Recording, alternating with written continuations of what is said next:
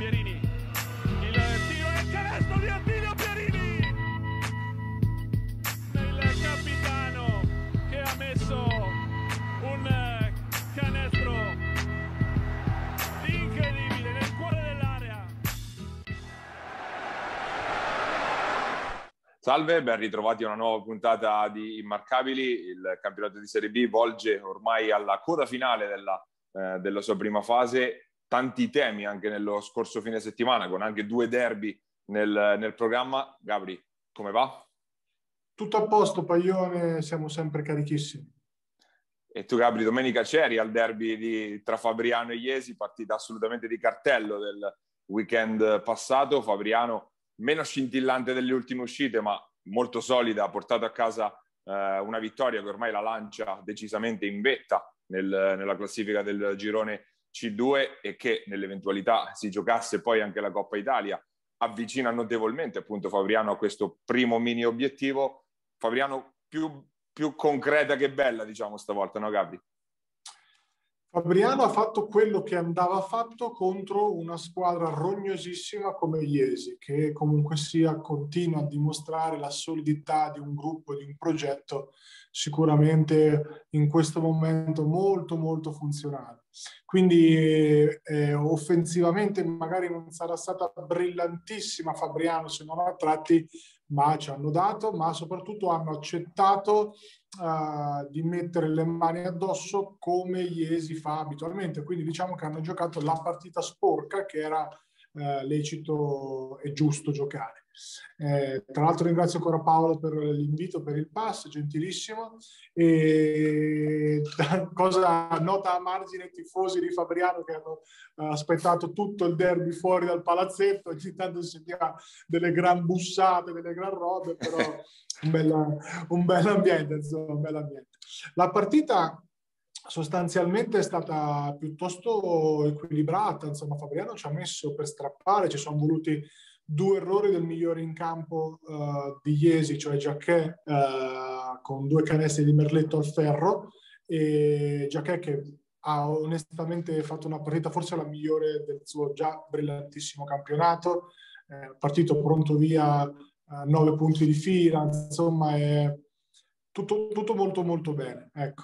Eh, Fabriano mi ha convinto eh, e sinceramente se devo essere eh, del tutto sincero, credo che il, non sia più così garricentrica come squadra, ma questo ormai da un po', ma credo che ormai sia sdoganato. Ecco. Papa continua ad essere un pochettino il, uh, come posso dire, l'unico che non gira bene per quanto parte in quintetto, per quanto dia aggressività, però alla fine i minuti importanti non li ha giocati, poi sempre qualche problemino di falli, eccetera. Merletto Marulli finalmente sembrano poter giocare insomma, insieme. Anche Panza ha dato una sistemata, dando minuti importanti a Gulini, eh, ha dato una sistemata alle rotazioni, quindi adesso ruotano a tre per due posti. Insomma, forse, forse è stato Gulini, mi viene da dire, che con la sua solidità ha permesso a Fabriano di, no, di sistemare questa rotazione a tre. Scanzi, sempre molto solido difensivamente, poi ormai c'ha quel fade away un po' sbasso che è difficilmente marcabile, quindi molto bene. Quarisa dall'altra parte secondo me una solidissima partita, ha annullato Garri, cioè non ha avuto proprio un problema a marcare Garri. Quello che è mancato è stato Magrini. Eh, la coppia Magrini-Giampieri su cui c'è stata un'ottima difesa di, di, di Iesi, ma Magro ha proprio sbagliato le scelte. Eh, scusate, un'ottima difesa ovviamente di Fabriano, ma Magro ha proprio sbagliato le scelte, ha sbagliato le scelte nei momenti decisivi. Quindi brutta partita e senza almeno uno di due che possibilmente Magrini che faccia 20 punti, chiaramente Iesi non vince. Però complimenti a entrambe, partita godibile, non spettacolare, ma per gli amanti insomma, del basket eh, godibile, quindi complimenti a Fabriano che eh, si è presa un pochettino in campionato. Io l'ho vista solo a spezzoni, comunque ancora una volta ha pesato il lavoro di Scanzi in difesa, stavolta su Magrini, dopo il lavorone che aveva fatto una settimana fa su Andreani, ormai vabbè, stopper principe di questo campionato, a lui spetta questo, questo compito sporco ma cruciale poi per la difesa di Fabriano, che è poi quella che sta eh, stritolando volta per volta tutti, tutti, gli avversari e poi quando c'è da mettere qualche canestrino importante, l'ha rimarcato con quel fade away, con qualche piazzato dal, da tre punti, lo trovi, lo trovi sempre. Nota di merito anche per Daniele Merletto, che è stato l'immarcabile della, di questa settimana e che l'ha chiusa poi nel, nel finale con un paio di canestri eh, importanti. Coach Panza ha parlato di squadra brutta, sporca e cattiva questa volta, e, ma non è assolutamente un, un demerito, anzi, eh, segno che quello che, che, quello che sottolineavamo un mese fa nel pieno del periodo no invece di Fabriano ora è veramente un, un lontanissimo ricordo, eppure era solo un mese fa. Guarda, ho parlato veramente un minuto prima della partita con, con Coach Panza, insomma, prima che fosse costretto a uscire per andare a salutare i tifosi. E questa tra l'altro è una cosa anche molto bella, insomma, fa piacere in tempi di pandemia. E diceva come va, come non va. Uh, ma così così era un po' teso, beh, coach, insomma, un mese fa era molto peggio, quindi eh, direi che anche lui è abbastanza insomma rilassato, rilassato Panza non lo è mai, però comunque un po' più tranquillo. E Fabriano semplicemente ha ritrovato le certezze che aveva l'anno scorso, cambiando non troppo il modo di giocare, ecco, perché comunque l'appoggiano sotto. Poi magari eh, non è un caso che creino i due canestri decisivi dal post basso, perché i due canestri di Merletto che hanno chiuso la parete al ferro sono due collaborazioni con il post basso che tanto aveva dato l'anno scorso a Fabriano. Quindi corrono un po' meno, anche se fanno del gran bel contropiede, però il ritmo pazzo che avevo visto inizio campionato eh, è, diciamo, è un po' un ricordo, ovvero è più bilanciato col gioco a metà campo e in questo secondo me ne ha giovato Merletto che come ce l'ha detto lui stesso in, in intervista è uno a cui sì, piace correre ma piace giocare a metà campo. Quindi eh, i riferimenti sono tornati e soprattutto quando la difesa alimenta il contropiede Fabriano è difficilmente fermabile. Per lo sporco brutto e cattivo, secondo me è il più grosso complimento che si possa fare a una squadra di Serie B che vuole vincere il campionato. Perché squadre belle non vincono i campionati. Eh, citofonare magari Roseto per, per referenze, poi ci arriveremo. Eh, le squadre devono essere brutte, sporche e cattive perché se no i campionati non si vincono, perché poi ai playoff la pallacanestro è più brutta dal punto di vista magari no, proprio estetico, e però si vincono così. Quindi Janus sempre più convincente, sempre più padrona secondo me del girone. Iesi ha fatto il suo, tutto sommato, e ovviamente senza, senza, il Magrini classico da 20 punti, 7 rimbalzi, 5 assist per buttare là una, una stat line, ovviamente non, può, non poteva pensare di andare a sbancare Fabriano.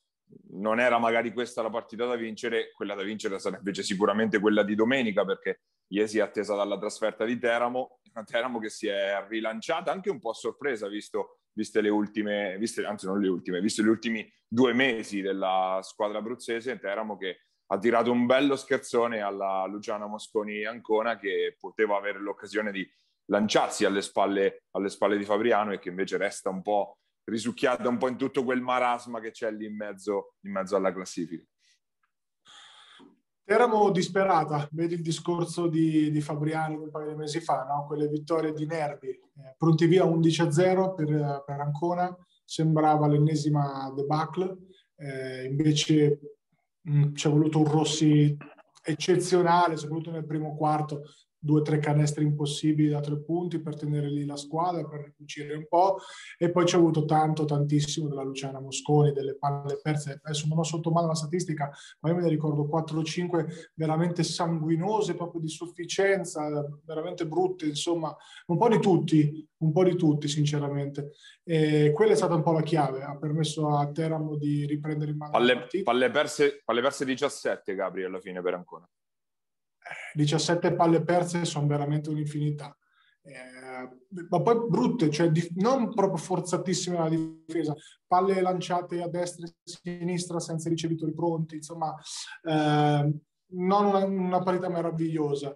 Eh, bentornato Michele Caverni, finalmente, sono due partite di fila, questa anche offensivamente molto molto convincente, tutti i suoi punti da Luciana Mosconi in avvio della partita e poi bene anche nel finale con dei pick and roll eh, a coinvolgere insomma Paesano e Leggio molto precisi, difensivamente insomma molto migliorato, spende meno falli e, tiene più uno contro uno, fa anche dei, dei bei close out. Ormai eh, la stoppata sul close out di Caverni è, sono due o tre partite di fila che la vedo, quindi è diventata una roba da mettere lì.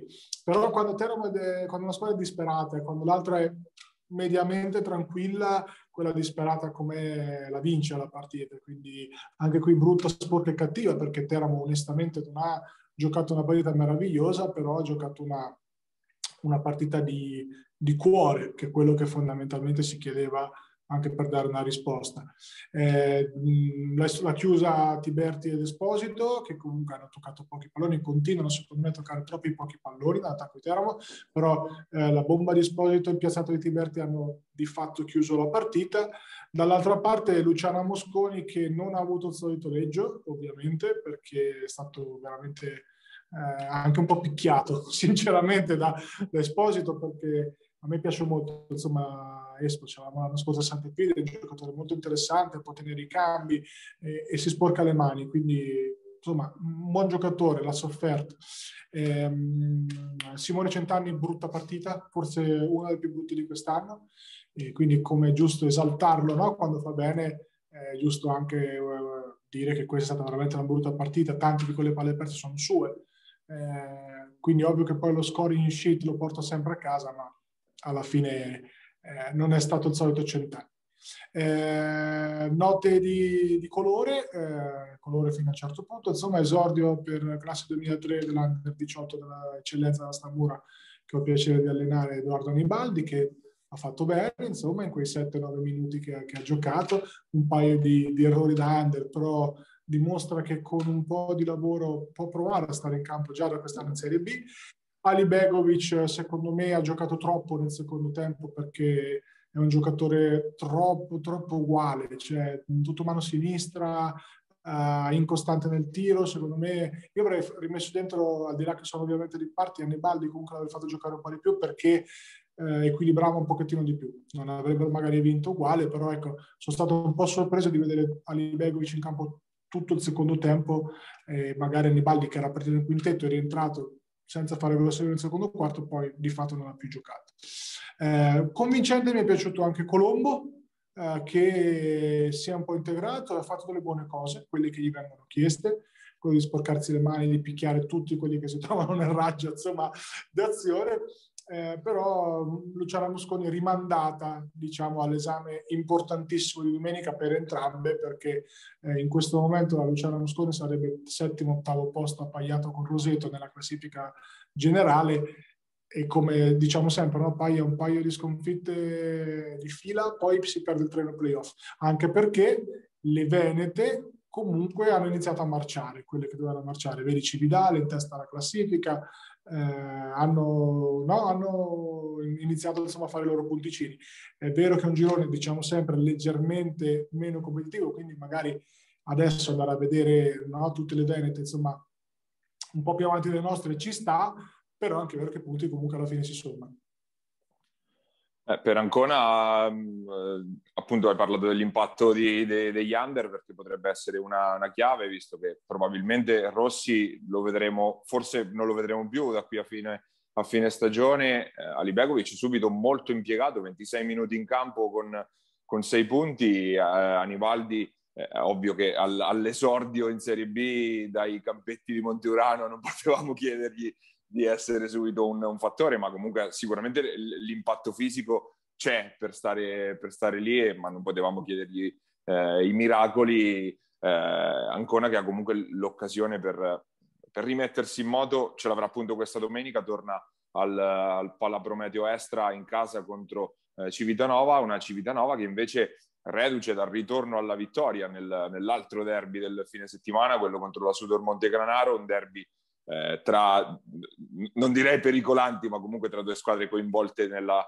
nella, nella, zona bassa della classifica. Un derby che per 30 minuti era sembrato chiuso, di fatto Rossella salita anche a più, eh, più 16, più 18, anche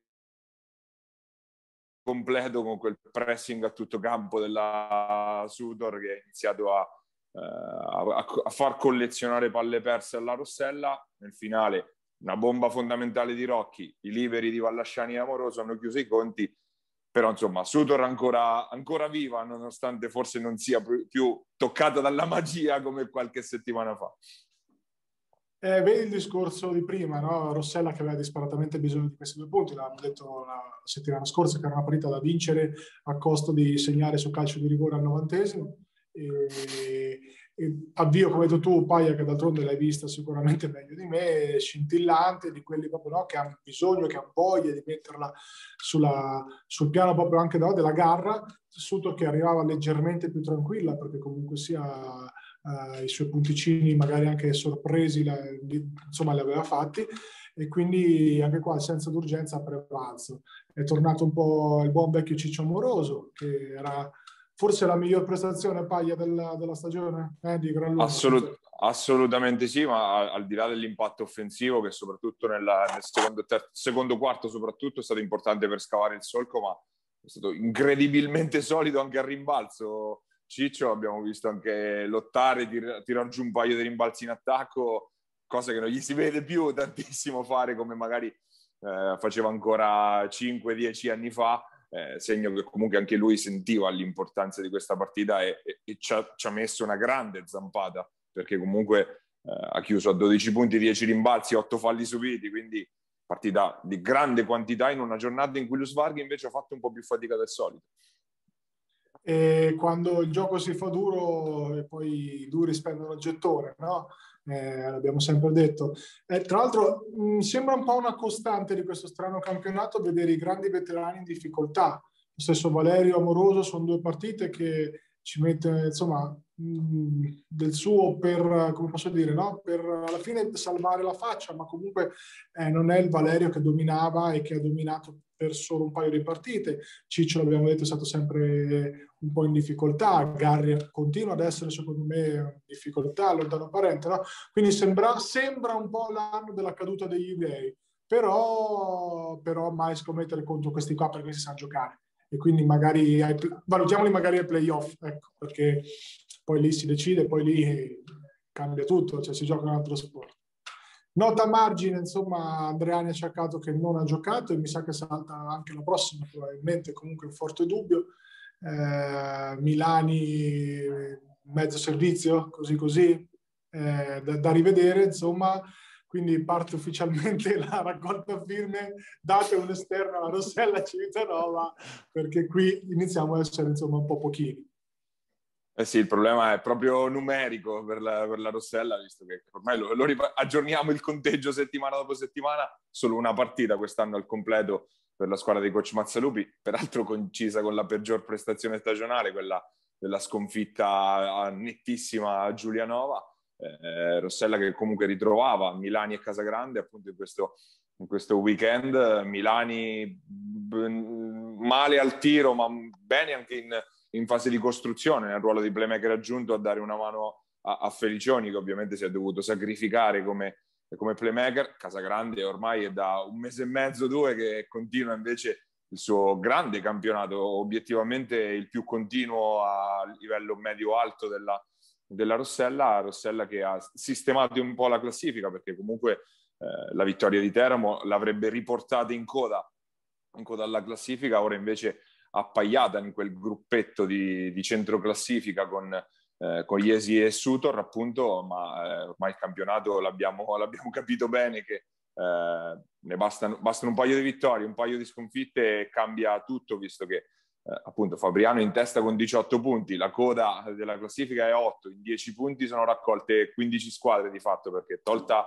la Padova che nell'altro girone è ultima a 4, in re, eh, lì in mezzo veramente sta succedendo, eh, sta succedendo di tutto e, eh, e, quindi i conti poi li faremo effettivamente fra due settimane quando, eh, quando sarà completata appunto questa, questa, prima fase, visto che appunto siamo alla vigilia delle ultime due giornate. Ehm, ovviamente i conti che si faranno anche eh, con, con il girone nord, con il girone appunto C1, quello eh, che sta giocando già Senigallia, una Senigallia che è andata vicinissima al colpaccio sul campo eh, di Padova, l'occasione era ghiotta, visto che Padova era eh, senza Bocconcelli e Barbon, eh, nel finale l'aveva rimessa in piedi miracolosamente con un paio di, di, di, di non, non, so come definirle, un paio di, errori clamorosi da parte della squadra di casa, Senigallia ancora vivissima, eh, resta un po' di rammarico, insomma, perché poteva scapparci proprio il colpaccio. Sono tanti i, rammarici, i, ram, i rammarici, se si dice così, penso di sì, di Senigallia quest'anno, insomma. Però magari questo era un po' meno meritato perché comunque ad un certo punto era anche svantaggio in doppia cifra abbastanza marcato, quindi ci ha messo del suo Padova. Eh, solido Giacomini, che ripeto è veramente un giocatore che mi piace molto, uno di quegli equilibratori, bei, bei cagnacci difensivi che però in attacco comunque non sono battezzabili e, e quando c'è da, da prendersi responsabilità se la prendono. È un po' meno scintillante del solito Simone Pozzetti che aveva, anche perché far meglio di quello che aveva fatto sabato scorso era un po' complicato. Eh, il caso Pierantoni è rientrato, poi affrontiamo un attimo la questione Pierantoni. Eh, a, a, a, quanto sembra sì, nel senso che perlomeno l'abbiamo visto in campo, l'abbiamo visto nelle, nelle foto in pullman pre-partita, ma appunto c'era stato questo caso nel cuore della scorsa settimana, ha saltato i primi allenamenti della settimana, non si sapeva bene eh, se, se, addirittura volesse, se, se, era addirittura detto che potete, avrebbe lasciato la squadra e probabilmente avrebbe lasciato la palla canestro giocata addirittura.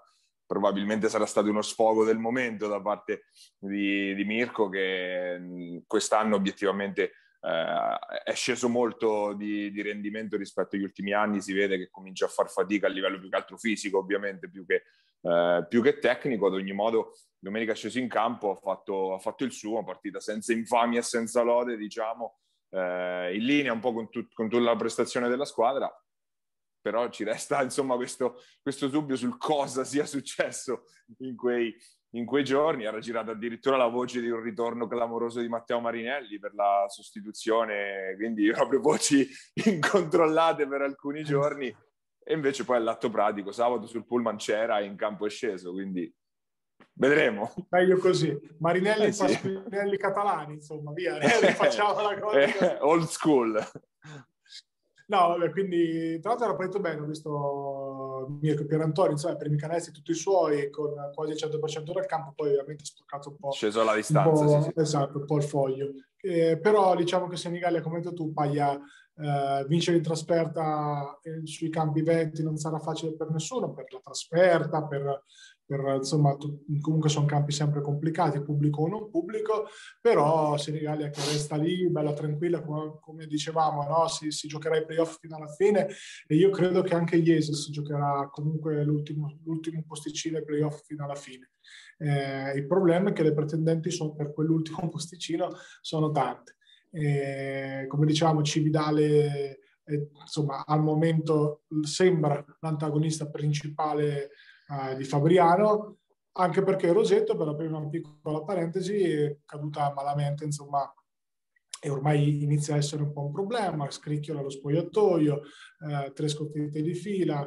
Giulianova che nell'ultimo mese e mezzo ha fatto molto molto bene, quindi partita tutt'altro che semplice per, per la Ristopro, Ristopro e sicuramente le dichiarazioni, per tornare a Roseto, le dichiarazioni di fine partita di, di Valerio Amoroso insomma, se non la picconano la panchina di Trullo, comunque qualche scossetta gliela fanno sentire. Ha parlato in particolare del, ehm, del rendimento di Pastore, che ovviamente doveva essere una delle, delle, punte di questa squadra e che sta rendendo obiettivamente molto sotto quello che ci si aspettava. E Amoroso ha parlato di, una, di un giocatore che secondo lui è il migliore addirittura della squadra, è uno dei migliori del campionato, che non viene messo nelle condizioni di giocare al meglio. E per chi è pratico, insomma, dell'ambiente eh, non ci vuole molto fare due più due a capire a chi sia rivolto il messaggio.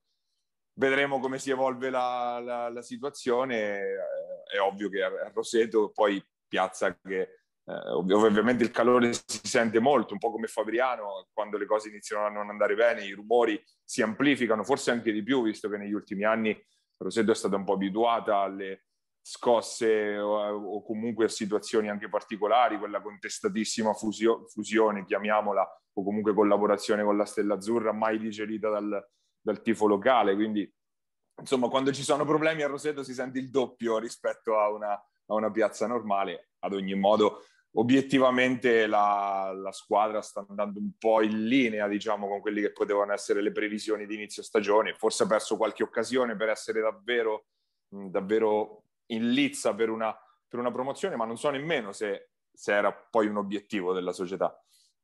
No, perché se no avrebbero messo dentro un altro segno l'anno posto, diciamo l'altro giorno, no Paia, io e te. Cioè se vuoi vincere il campionato, sei lassù, un segno da mettere dentro lo trovi. Ma è anche giusto secondo me che una società neonata che si deve consolidare, consorziata, dove quindi per, per decidere magari la catena di comando è un po', un po più lenta, eh, quest'anno voglia far bene perché è giusto riportare entusiasmo a Roseto e, e, se lo merita una piazza come Roseto. Parliamoci molto chiaramente, insomma, negli ultimi anni con la Stella è stata più una sopravvivenza della vecchia società che una, una programmazione a lungo termine. No? Era ovvio che sarebbe finita presto e questa nuova società uh, di forte carattere rosetano è giusto che faccia i suoi passi un passo alla volta. È ovvio però dall'altra parte che quando prende Valerio Amoroso lui gioca per vincere cioè, piuttosto ammazza la gente in campo per vincere. E quindi poi devi un po' convivere con questo. Quindi io credo che, so, però di base sono d'accordo con Valerio, cioè uno come Pastori deve assolutamente giocare meglio, ma in generale anche Ruggero, cioè, lo stesso Ruggero fa una partita sì e tre no, perché comunque sia non ci sono gerarchie offensive, è una squadra che vive di estro, di individualità, e non ha un, un'idea di gioco, di, di gioco chiara. Insomma, lo stesso Valerio, secondo me, gioca un po' meno post bassi di quelli che dovrebbe giocare, perché magari spesso si trova con Nicolic che comunque non gli allarga il campo, anzi glielo ristringe e quindi sai eh, le rotazioni sono importantissime in questo gioco, sono fondamentali, come ti metti in campo sono fondamentali e certo non sarà mai questa una squadra che correrà ovviamente, però è una squadra che ha dei vantaggi chiarissimi enormi che deve esplorare assolutamente.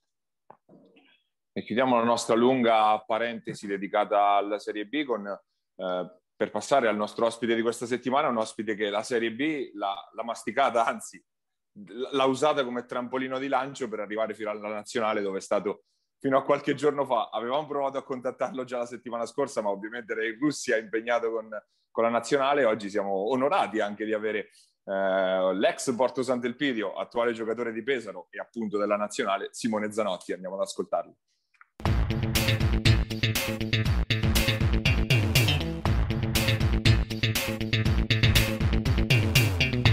Questa settimana abbiamo ospite ai immarcabili, non proprio un protagonista della Serie B, anzi eh, uno che lo è stato in passato ma che adesso ha raggiunto ben altri palcoscenici, grazie di aver accettato il nostro invito a Simone Zanotti, giocatore della, della VL Pesaro e ora anche della Nazionale. Ciao a tutti, grazie mille per avermi invitato. E fresco appunto di ritorno dalla, dalla tournée diciamo con, con la Nazionale alle qualificazioni eh, per gli europei. Simone, che esperienza è stata in breve questa, questo viaggio che ti ha visto anche esordire appunto in azzurro nell'ultima partita con la, con la Macedonia?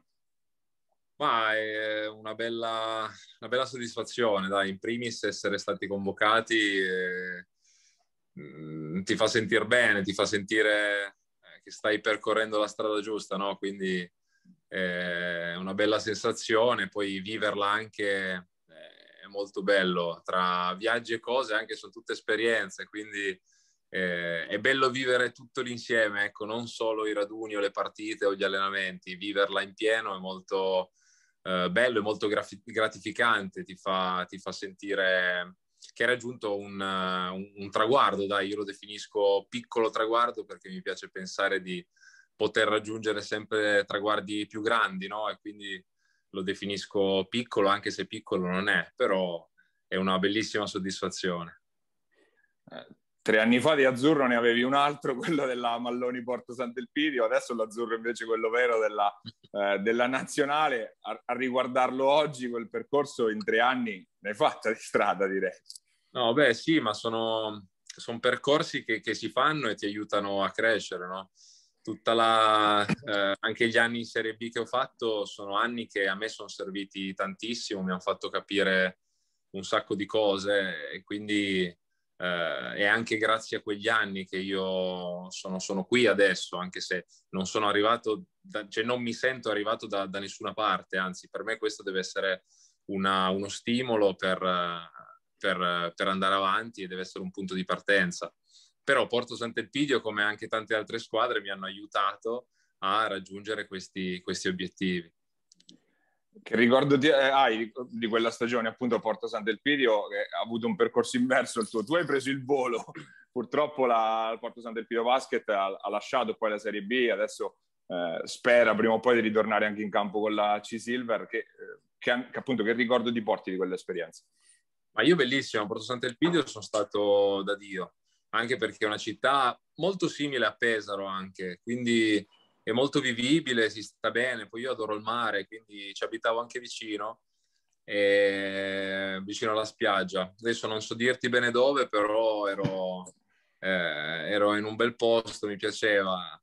È stata una bella annata per tutto quanto, quindi molto soddisfacente, purtroppo non dal punto di vista dei risultati in pieno, però eh, ho un ricordo bello di Porto Sant'Elpidio. Ho conosciuto anche tante persone che, con cui mi sento tuttora, con cui sono in contatto, anche tanti dirigenti della, del, del Porto Sant'Elpidio e quindi eh, bello, bello come, come, tutto quanto, come contatti, come, come, come gente, quindi ho un bel ricordo. Dopo quella, dopo quella stagione te l'aspettavi una chiamata della Serie A? Ma no, sinceramente dalla Serie A no. Cioè, io col mio procuratore era un po' di anni, un paio d'anni che dicevo, caspita, però voglio provarci, andare in A2, voglio, voglio vedere un po' com'è il piano di sopra. L'avevo testato già a Torino, però purtroppo è stata un'annata un po' sfortunata per me perché mi sono infortunato più volte e quindi non ho veramente provato il campo in A2 e quindi cercavo di spingere verso quella direzione e poi è arrivata questa chiamata di Pesaro così piovuta dal cielo e l'ho colta immediatamente devo dire perché eh, ci sta cioè mi sembrava di lasciarmi sfuggire un treno no? e quindi ho voluto salirci sopra subito Ah, certo, ci mancherebbe pure la Serie A, sai, specialmente per un giocatore che poi, come te, era diversi anni che ormai stava in Serie B, era un giocatore di categoria, penso, non, ecco, non sempre passa proprio il, quel treno. No, no, no, vabbè, io ti dico, all'inizio avevo paura, dicevo, ma vado in Serie A, mi, mi alleno e basta, non gioco mai, eh, e invece non è stato così, un po' all'inizio sì, perché logicamente sei quello che arriva da, da, due piani di sotto e quindi devi, devi, combattere per avere un po' di minuti in campo, no? Però alla fine è andata bene. Mm, da una parte sono stato fortunato, ho avuto allenatori che hanno riposto in me tanta fiducia e quindi da lì poi sono, tra virgolette, esploso e mi sono anche abituato abbastanza bene alla categoria. Ecco. Gabri, Parlaci della settimana tipo di un giocatore di Serie A, di una squadra di Serie A, cioè che magari no, Paglia, noi parliamo, insomma, conosciamo bene la Serie B, ma voglio sapere più o meno quello che è il programma, insomma, perché poi andiamo a parlare anche un po' di Repege, il grande architetto di questa straordinaria annata, insomma. Ma, magari, Gab, magari Gabri ti, ti, integro, magari anche la differenza con, la, con quella che era invece la Serie D, visto che l'hai vissuta. Sì, ma allora guarda, ti dico, eh, a livello di impegni non è tanto diverso dalla Serie B, perché comunque la settimana di allenamenti è quella.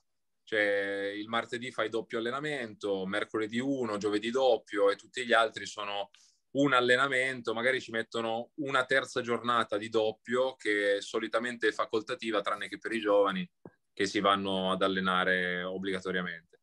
E poi la domenica mattina si fa un po' di wall through, cioè si guardano un po' di schemi degli altri, poi il pomeriggio si, si fa la, la, partita.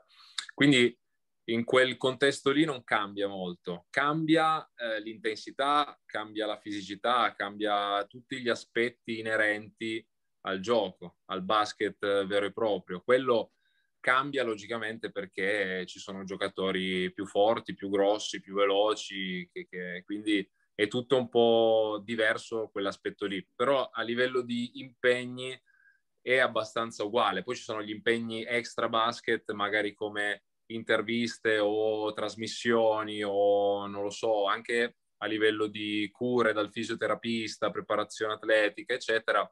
Quello hai un po' più di impegni perché logicamente devi sempre essere, cercare di essere al 100% no? per allenarti, quindi non puoi tralasciare magari un acciacchino che hai, non so, al ginocchio piuttosto che da qualche altra parte perché devi cercare di curarti subito e bene. Eh, quella è l'unica cosa, però a livello di impegni di orario proprio giornalieri è molto, è molto simile. È molto simile. l'architetto di questa stagione no, incredibile, al di là di chi abbia insomma, costruito la squadra, penso che molto di, di, di coach rap già ci sia ovviamente eh, un, un'impronta importante.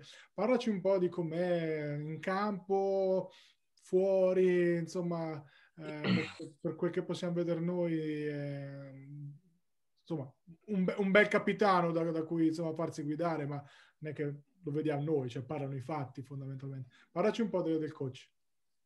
Ma eh, sì, il coach Repeja è una persona particolare, no? Cioè una persona che già da subito capisci che di basket ne sa tantissimo. Ha una conoscenza sconfinata eh, riguardo il basket e mm, già ai primi allenamenti mi ricordo che quando inseriva i giochi neanche te lo diceva, magari ti faceva, ti faceva fare degli esercizi e alla fine dell'allenamento ti diceva va bene abbiamo visto corna alto, corna lato e corna basso e tu ti rimanevi così okay. e dicevi porca miseria no, è bello perché hai messo su tre giochi e neanche te ne sei accorto e ti rimanevano in testa perché alla fine te li ricordavi e li giocavi, eh, e li giocavi bene quindi ha questo modo di, di insegnare e di allenare che è diverso da tanti allenatori che, che ho visto in precedenza, quindi questo, questa cosa mi ha colpito. E poi lui, vabbè, ovviamente è una persona molto esigente che si aspetta tanto dai suoi giocatori, ma perché sa anche che può aspettarsi tanto, no? E, e quindi è uno che non è mai contento di quello che, di quello che ha, di quello che raggiunge, perché vorrebbe sempre eh, fare di più, avere di più. Infatti questo è anche secondo me quello che lo ha portato ad essere un, un allenatore di, di successo, no? un allenatore che ha vinto tanto e quindi eh, anche il suo carattere lo porta ad essere, ad essere così. In allenamento infatti lui è uno che lavora tanto, che lavora tosto mattina e pomeriggio fa lavorare molto. Eh, come dicevo prima, a livello di intensità è molto molto alta perché a lui, lui ci tiene che sia alta, che la concentrazione e l'intensità devono essere sempre alte per essere preparati poi la domenica. No? E quindi eh, sotto questo aspetto è molto bravo perché riesce anche a far migliorare gli altri, riesce a metterti in campo eh, facendoti stare comodo in campo, cioè riesce a farti eh, riesci a farti fare le cose che a te riescono bene. A, a, seconda di quelle che sono le tue caratteristiche, lui ti mette in campo eh, in, in, quei momenti, ecco, ti fa fare le cose che tu sai fare bene. Poi le cose che sai fare meno bene ci lavori durante la settimana, ma senza pressioni, perché tanto in campo poi vai a fare quelle cose eh, che, che, alla squadra servono e che, che, te riesci a fare abbastanza bene. Ecco, non ti, non ti mette in difficoltà la domenica. Questa è una cosa anche che mi piace molto perché è, è importante. Alla fine vai a, a, a, integrarti meglio anche con i tuoi compagni, gli dai fiducia su quelle cose, magari poche, però che sai fare bene e loro sanno che possono darti la palla in, in quel momento, sanno che puoi prenderti quel tiro, sanno che eh, puoi fare qualsiasi altra cosa e possono contare su di te. Dal punto di vista invece tuo personale, no? eh, questo grossissimo upgrade che c'è stato in un lasso di tempo abbastanza breve. Ovviamente non è fortuna e solo diciamo merito della chiamata che non ti aspettavi di pesano, ma c'è anche un indubbio miglioramento tecnico, no? Qual è secondo te l'aspetto, magari sia tecnico che mentale, che credi di aver sviluppato di più in questo ultimo periodo che ti ha permesso poi di stare in campo e di guadagnarti, come hai detto tu, ogni minuto con merito e, e, e la fiducia anche dei tuoi compagni? Perché comunque eh, giocare con, con, gli americani, mezzi matti come sono tutti gli americani che vengono in Serie A, non è poi la cosa più semplice del mondo. Quindi qual è stato lo scatto, immagino, prima mentale, ma poi anche tecnico per dire ok, sono uno che in Serie A ci può stare e ci può stare anche bene? Vabbè, allora, questo discorso eh, io l'ho fatto, cioè me lo sono fatto con me stesso un paio d'anni fa, quindi anche un, anni, anche un po' di anni fa mh, mm, mi sono fatto questo, questa domanda e ho cercato di darmi una risposta da solo, poi col tempo uno, come dicevo prima, si abitua anche a quelli che sono i ritmi della Serie A. E quindi riesci a, ad aiutarti, no? Eh, prendendo un po' di ritmo. Poi mh, lo step, il salto che ho fatto soprattutto quest'anno è secondo me grazie a Repecia perché come ti dicevo prima è uno che eh, esige tanto e ti chiede tanto, anche magari eh, più di quello, a volte più di quello che puoi dare, ma perché lo fa semplicemente per, per spronarti. E, ehm, quindi il salto anche mentale lo fai in allenamento che ti prepara poi per la partita. E, in partita tu riesci a stare comodo e a fare le cose che eh, tu sai fare meglio. Nel mio caso può essere il pick and pop e tirare da tre oppure fare un roll veloce e una layup per dirti, no? Però sono tutte cose che vengono fuori da, eh, dalla squadra. C'è la squadra che ti deve passare la palla per fare la layup o comunque ti deve passare la palla per farti prendere il tiro perché sa che tu puoi prenderlo. E quindi anche la fiducia che ti trasmettono tutti i tuoi compagni aiuta tantissimo a te per mh, fare una buona stagione, per raggiungere anche eh, obiettivi collettivi eh, importanti come stiamo facendo fino, fino, ad adesso con il raggiungimento della Coppa Italia, comunque eh, come ci aspettiamo di fare anche dopo, quello si spera perché l'obiettivo, lo ripeto, è sempre la salvezza, però è giusto darsi anche obiettivi un po' più grandi, visto l'andamento di, che, che, che, ha preso diciamo, la, nostra stagione, la nostra stagione, essere un po' più ambiziosi anche, no?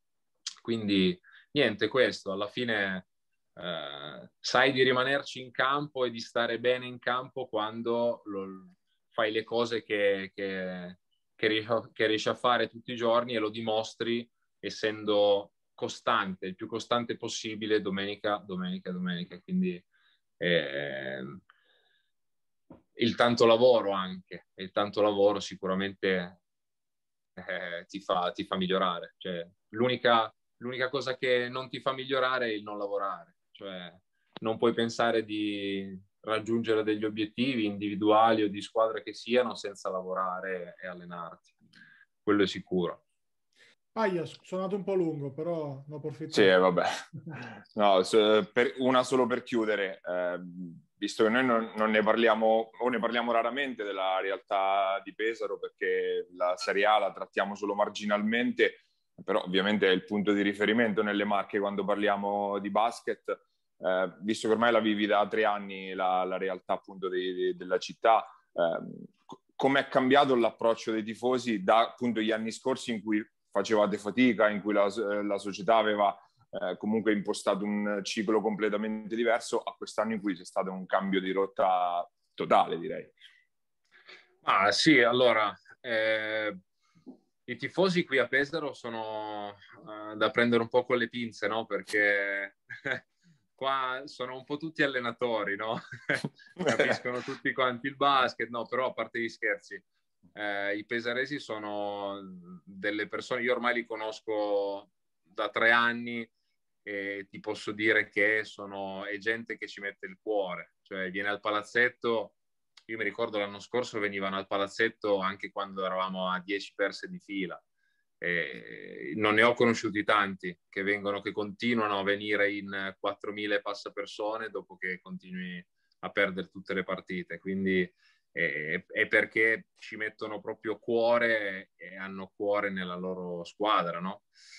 E, e, quest'anno lo si vede tanto. Purtroppo non, si, non, lo si può vedere al palazzetto per via della situazione, però ce lo fanno capire in tutti i modi, sui social, eh, appendono gli striscioni in città. È, è bellissimo questo perché eh, ti senti gratificato anche per, per, quello che stai riuscendo a dare in questa città e, eh, per la stagione, per tutti i traguardi che stiamo raggiungendo, è molto, è molto bello. Poi i tifosi purtroppo da, è da tanti anni che stanno, eh, che, che una decina d'anni che stanno un po' così e aspettavano da tempo no? questa, questa stagione, ma ripeto, io spero che ci siano molte altre soddisfazioni, non deve essere finita qui, quindi eh, bisogna, bisogna persistere, bisogna continuare ad andare avanti e, e chissà, magari ci toglieremo altre soddisfazioni molto, molto più belle. Sì, poi dopo dieci, anni, dopo dieci anni così si ritrovano la stagione in cui non posso venire al palazzetto. Proprio. Esatto, la no, sfortuna. È pazzesco, è pazzesco. Infatti sì, anche questa cosa è una sfortuna gigantesca per loro, per noi, per tutti quanti. Quindi eh sì, perfetto. Non se, non se lo meritano. Io direi che possiamo liberare Simone che c'è abbastanza stanco, immagino, dopo le trasferte in Russia. no, No, dai, stanotte ho dormito, ho dormito molto bene, mi sono riposato, oggi sono, sono carico. per riprendere con i cazziatori di, di Red, esatto. esatto. e non mancano mai quelli, eh, devi essere eh, pronto per quelli. Eh, ringraziamo, grazie, ringraziamo Simone, grazie ancora della, della, disponibilità. Grazie a voi ragazzi, veramente, grazie mille. Ciao, okay, ciao, buon lavoro, ciao. complimenti. Ciao, ciao, ciao. Grazie, ciao, ciao.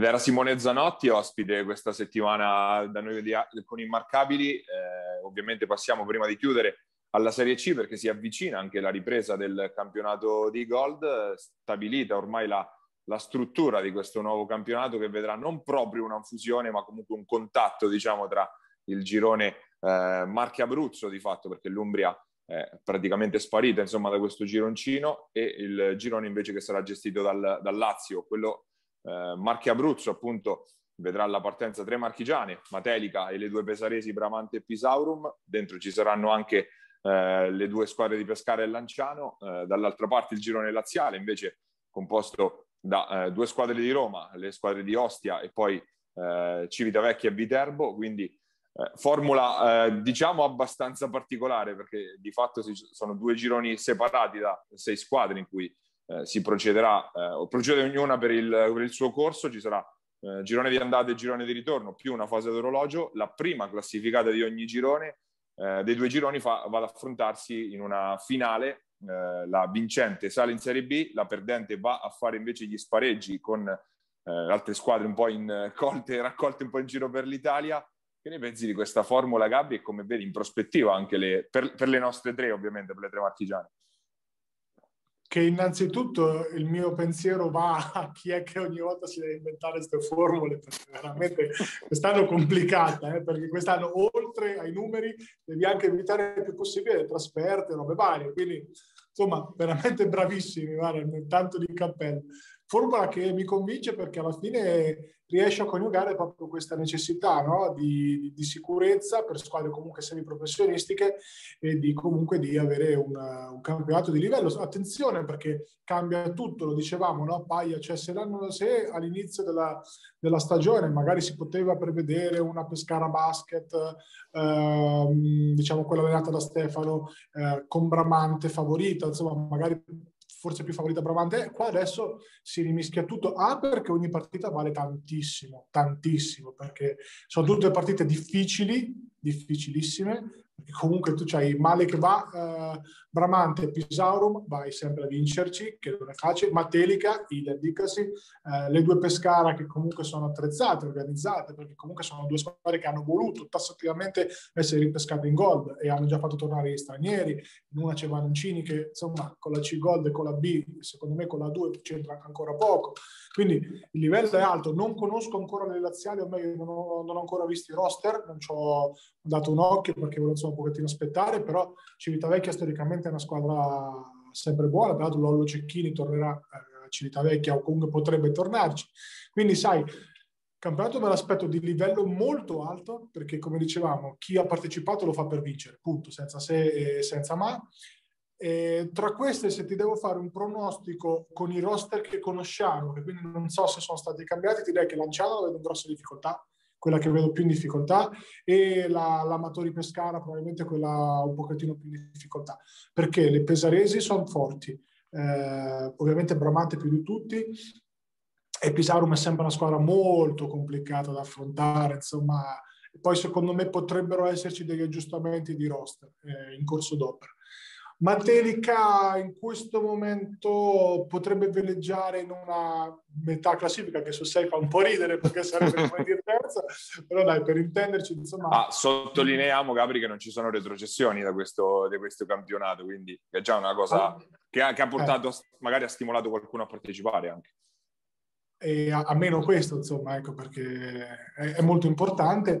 E sono veramente curioso, veramente curioso, non vedo l'ora che cominci, l'ora, guarda, potrei paia prendermi un, un, paio di settimane, te lo dico già, di, di, stop dalla B, perché a me sai che queste robe qua mi piacciono tantissimo e appena verrà Stefano lo andrò a vedere al 100% ovunque viene, quindi senza problemi, anche Mattelica mi incuriosisce, insomma sono veramente curioso, sono veramente carico, non vedo l'ora che inizi questo campionato di C-Gold perché poi eh, arriveranno lunghissimi, cioè, mentre gli altri faranno le vacanze da Ibiza, guarderanno in streaming la finale della, della C-Gold, però come dicevamo, no, Paia, io credo che chiedere un sacrificio a chi vuole, a andare su non è un problema, insomma, fare arrivare a, a luglio inoltrato. Sì, perché il campionato, giusto rimarcare anche le date, si parte il 14 marzo, che, che è il weekend nel quale la Serie B si ferma per, per una settimana a cavallo tra prima e seconda fase, si andrà avanti fino a praticamente alla fine di giugno. La finale eh, tra la vincente del girone Marche e quella del girone Lazio è pre- prevista per la parte finale del mese di giugno. I spareggi per gli ultimi posti addirittura arriveranno tra il 7 e l'11 luglio, una cosa mai vista alle nostre latitudini, forse neanche in NBA. Eh, e quindi un campionato che sarà logicamente particolarissimo. Aspettiamo invece di capire cosa ne sarà di questa fantomatica Coppa del, del, Centenario, anche in quel caso senza retrocessioni e con in palio, c'è da capire anche cosa ci sarà in palio, se ci La sarà gloria. un premio, oltre, oltre, alla gloria, se ci sarà qualche soldino magari o qualche o sconti sulle tassazioni, non so, adesso sto, sto, siamo veramente nel campo delle ipotesi, tanto per la C-Gold quanto per la, per la C-Silver, che invece ormai sembra destinata allo stop, visto che c'erano solo tre squadre a, eh, pronte a partire. La C-Silver, eh, il salvataggio in corner potrebbe venire dal gruppo dei responsabili dell'Abruzzo per, fare, per dire una roba che va tanto di moda adesso.